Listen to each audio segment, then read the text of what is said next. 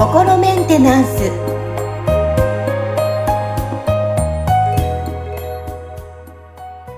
えー、皆さん、こんにちは。えー、心メンテナンス、今日もアシスタント、三上めぐみが担当させていただきます。そして、気候ヒーラー。吉村理恵二です。はい。吉村さん、今日もよろしくお願いします。よろしくお願いします。はい。さあ、今日26回目になりますけども、今日私もちょっとね、悩みがたまにあるんですが、えー、今日のテーマは、眠りについてをテーマに取り上げて、えー、お話伺っていきたいと思います。はい、はい、え今日眠りについてということなんですが、あのー、まあ、率直に言うと私もやっぱりここ最近なんですが、えー、3時ぐらい、2時3時ぐらいに吉村さん起きちゃうんですよね。早く寝て。そうなんですね。はい、でそれから、えっ、ー、と、二度寝しようと思うんですけど、なかなか寝れず、もうこの時間もったいないなと思って、うん、私はもその時間から、まあ、仕事の作業とか、で、眠れない日には24時間のジムに出かけるんですけども。あの、ね、な、そう、何かこう、やっぱ気候との関連性とか、あとはどうやったらこう、まあ、深く眠りにつけるのかっていうのも踏まえて今日いろいろ話聞けたらなっていうふうに思っているんですが、はい。ま、はい。まず、こう、まあ、気候で、こう、眠りが深くなる。まあ、ヨガとかすると眠りがその日深くなってる気もするんですけど、実際どうですかね？ああ、まあ、眠る、その眠りの深さとかって多分、その副交感神経がちゃんとその寝てる間に優位になってる必要があると思うんですよね。あの、自律神経の。あ、はい、はい、交感神経がそのなんかこう目覚めて活発になって、副交感神経はなんかリラックスして、こうね、あの、体を休めるとか、心を休めるみたいな、あの、こう、働きを持った、その、ね、自律神経なわけですけど、はい、あの、結構現代人は、その、まあどうでしょうね、なんかその夜になってもすごい明るかったりとか、それから、そのスマホの画面見てたりとかで、その、こう、交感神経、だからその、なんかこう、ちょっと興奮する方向だったりとか、かあの目が冴えて覚醒するようなこう方向に力をかけるような神経が、すごい刺激されがちで、そっちの方に、やっぱりその、こう、自律神経が偏ってるケースが多いらしいんですよ。だからそれで、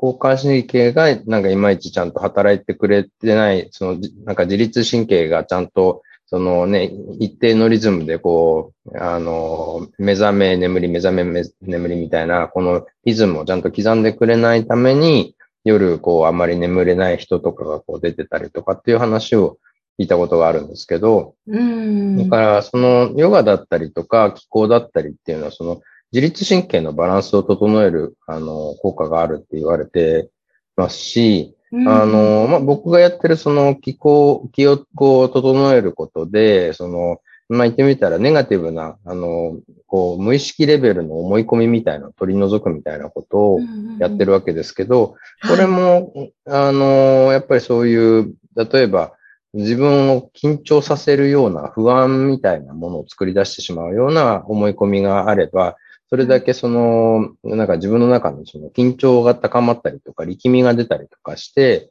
その自律神経のバランス崩れちゃったりってことがあるわけですよね。だからそれに対して、その原因であるものを取り除いてあげれば、その自律神経のそのリズムがまた正常に戻るっていうことで眠りやすくなるっていうような、そういうことは結構やっぱりそのセッションとか受けていただいたお客さんたちからは、あの、すごい久しぶりによく眠れるようになりましたみたいな、こう、声はたくさんいただいてますね。うん。でも、よくよく考えれば、やっぱりその日何かあったりとか、ちょっとなんか、深くは考えてない自分ではつもりではいるんですけど、やっぱどこかしら何かこう、思ってる節はある気もします。今考えてみれば、その時って。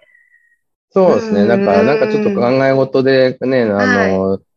こう、何か懸念があったりとかすると、やっぱりそこに意識が持ってかれちゃうんで、そのなんか考えなきゃ考えなきゃみたいな、こう、ね、回路がこう動いていると、それをこう手放してリラックスして眠りに落ちるみたいなのが難しくなっちゃうっていうのは、やっぱあるでしょうね。うーん、なるほどですね。そう。やっぱりでも、はい最近話を聞くのは、やっぱり自律神経が乱れて、まあ眠りもそうですけども、女性だと女性ホルモンのバランスとか、いろんなのがね、よく聞く気もしますよね。そうですね。だから結構やっぱ自律神経は、あの、大事で、それが乱れてる人がすごく多いっていうのは、その、ね、現代の抱えてる、こう、いろんな問題の、こう、ね、根底には関係してる部分が多いんじゃないかなとは思いますね。うん、確かにこう、以前、あの、私も病院に行ってですね、ホルモンバランスおかしくて言ったら、自律神経が乱れてるって言われたんですよ。でも、それ以外のこのはいはい答えがないので、え、じゃあどうしたらいいの、うんっていう人って結構多分いっぱいいるんだろうなっていうふうに思うんですよ。はい。で、で、うんうんうん、昔の自分は、それが原因もわからなかった。でも今になると、なんとなくその意味が、今まあね、吉村さんとこう機会を重ねているうちに思うのは、やっぱり自分の向き合い方ができてなかったなっていうふうに。思いますねなるほどですとということでね、いろいろなその自律神経によって、まあ睡眠だけじゃなくて、最近近年はこうね、様々な原因がある方って多い気がしますね。そうですね。本当僕のところに来られるお客さんたちでもそういう方がね、結構いらっしゃるってことは世の中的にもすごい多いんじゃないかなっていうふうには思ってますね。うーんちなみに、ちなみに、どんな方が最近多いですか？こう、まあ、自律神経系というか、実際いらっ。しゃる方って。そうですね。まあその夜やっぱりね、月が悪いとかっていうこともありますし、うんあとその、やっぱり寝てないと、その考えがなんか多分そのネガティブな方向に行ったりとか、うんそ、の被害者意識っぽい感じになったりとかしやすくなるっていうのはあると思うんですよね。だから、あの、考え方自体がそれの影響を受けてしまって、その、そこでまた、そのね、負のループに入っていっちゃうみたいなことが起きてるんじゃないかなっていうふうなこととかもありますしね。うーん、確かにそうですよね。もう寝不足になると、その、その日一日自体の、ね、ポテンシャルも低くなりますし、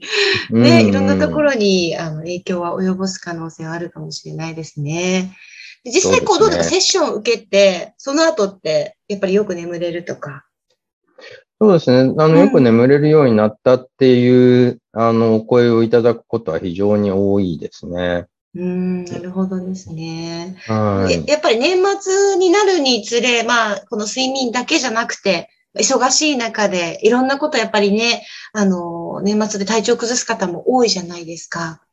はい。うん。そうです。ね。まあ、やっぱりなんかね、人間の体ってね、あの、生き物だから、ちゃんとその限界があるっていうのを分かった上で使ってあげないといかんなっていうのは、なんかね、僕も、そのね、ちょっと今年とかは本当に今まで全然なかったぐらいの忙しさになっちゃってて、うん、あの、こんな風に言ってる僕もなかなか休めてないから、あの、はい、なんか、体調崩してしまったっていうのもあって、だから僕自身に対して、もうなんかちょっと自戒の気持ちもありのお話なんですけどね、今日は。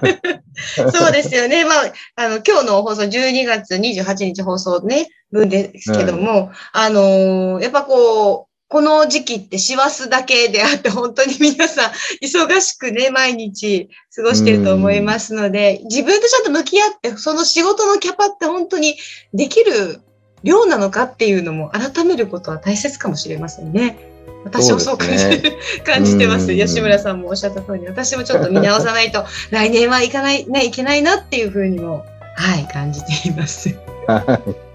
はい。ということで、え今日のテーマはですね、あの、眠りについてということでお届けさせていただきました。えそして、あの、吉村さん、心メンテナンス、番組欄のね、方に、えー皆さんからのこうメッセージもお待ちしておりますので、まあ、吉村さんに聞きたいこととか、何でもいいです。はい。メッセージお待ちしています。何かありましたら、ぜひ送っていただけると嬉しいです。はい。はい、よろしくお願いします。はい。よろしくお願いします。本日も吉村さん、お話ありがとうございました。